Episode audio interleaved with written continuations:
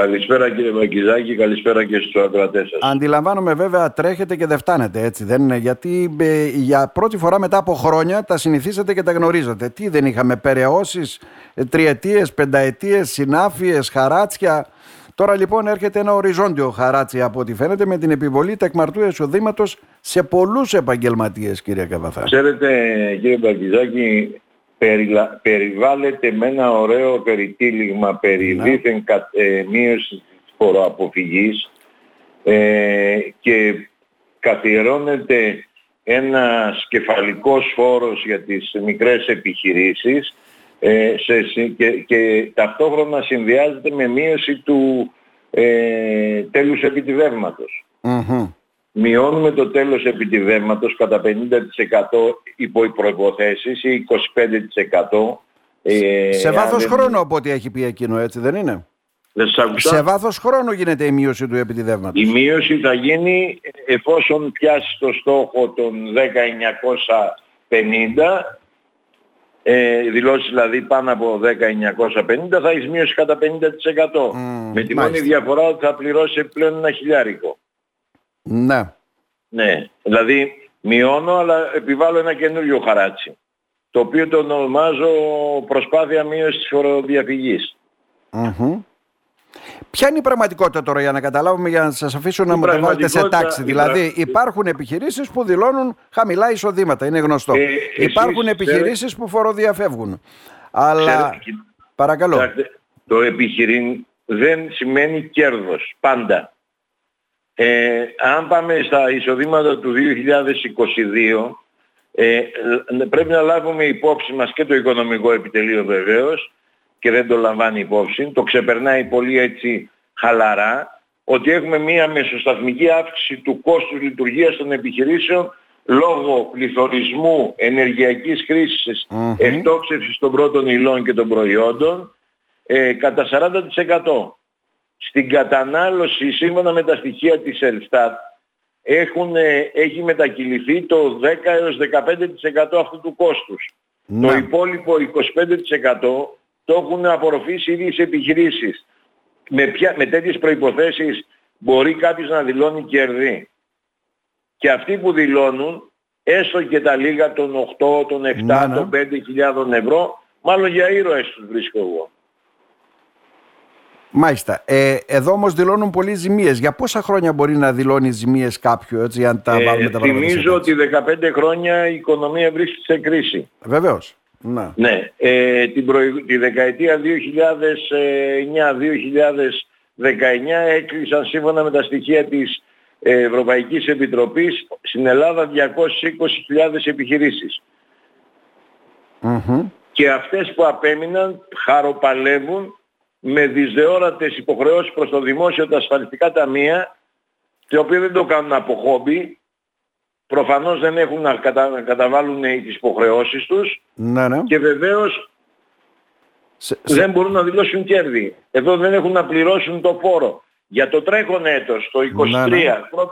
πρώτο εξάμηνο, εξακόσια εξήντα εκατομμύρια ευρώ είναι η ληξιπρόθεσμη στον ΕΦΚΑ, mm-hmm. και περίπου δέκα δισεκατομμύρια έχουμε αύξηση μέσα σε μια χρονιά των υποχρεώσεων προς το δημόσιο. Άρα για ποια κέρδη μιλάμε? Άρα δηλαδή... Όταν δεν μπορεί κάποιος να πληρώσει τις τρέχουσες υποχρεώσεις. Άρα και βασι... πρέπει να, να μην ξεχνάμε, ναι. ότι πίσω έχει και μια οικογένεια. Ναι. Άρα βασικός στόχος της κυβέρνησης είναι να μαζέψει ένα μαξιλαράκι πάλι από ό,τι φαίνεται. Εύστοχα να. Το πέρασε λόγω φοροδιαφυγής, σου λέει, γιατί θα πρέπει να τα δώσουμε αυτά στον ελληνικό λαό. Αυτό όμως δεν θα είναι και τα φόπλακα για τέτοιες επιχειρήσεις? Κοιτάξτε, είναι εφαρμογή στην πράξη του σχεδίου Πισσαρίδη. Ναι. Το ερώτημα το δικό μου είναι, εάν κλείσουν εκατό χιλιάδες επιχειρήσεις με, με τα μέτρα αυτά, ναι. έχουμε τους αντίστοιχους υποδοχείς για την ανεργία που θα δημιουργηθεί? Δεν νομίζω να τους απασχολεί κάτι τέτοιο αυτή την ώρα. Ναι, ναι, αλλά εκεί έρχεται να χτυπήσει την κοινωνική συνοχή. Mm-hmm. Δεν βγάλαμε δεκαπέντε χρόνια κρίσεων για να καταστρέψουμε την κοινωνική συνοχή επειδή έτσι το σκέφτηκε ο κύριος Πισσαρίδης.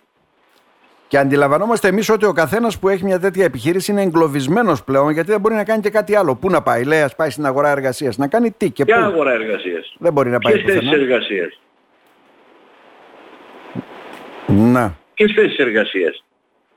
Αυτές που δεν υπάρχουν ή αυτές που θέλουν δεξιότητες?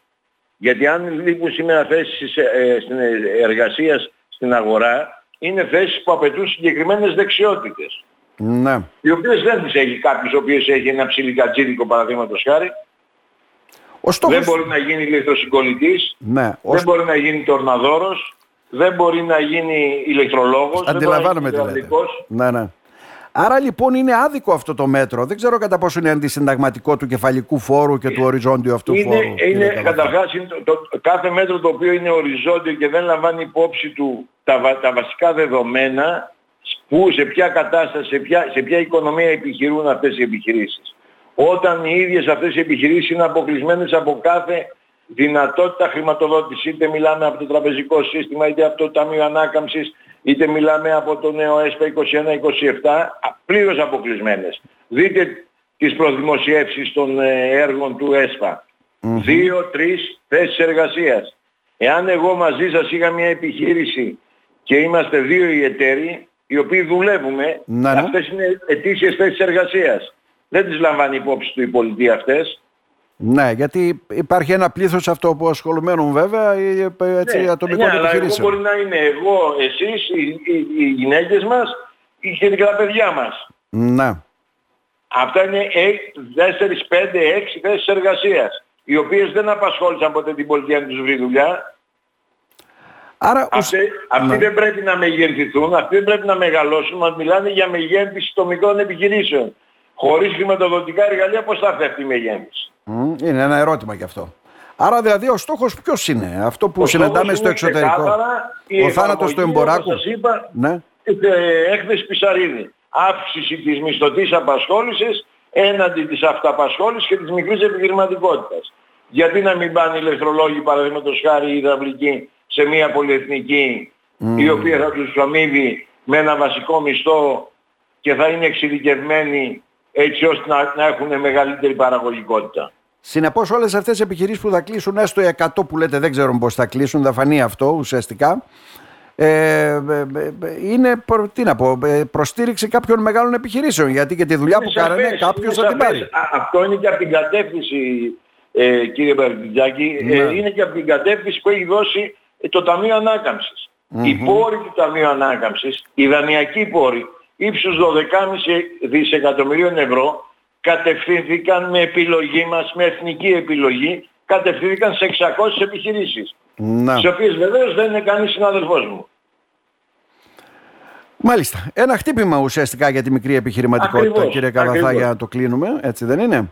Ακριβώς ε, είναι ένα χτύπημα. Και θα αντιδράσουμε σε αυτό, δεν ξέρω, υπάρχουν προτάσεις? Περιμένουμε, περιμένουμε καταρχάς να δούμε στη δημόσια διαβούλευση το πλήρες κείμενο της ε, νομοθετικής πρωτοβουλίας που αναλαμβάνει η κυβέρνηση, ναι.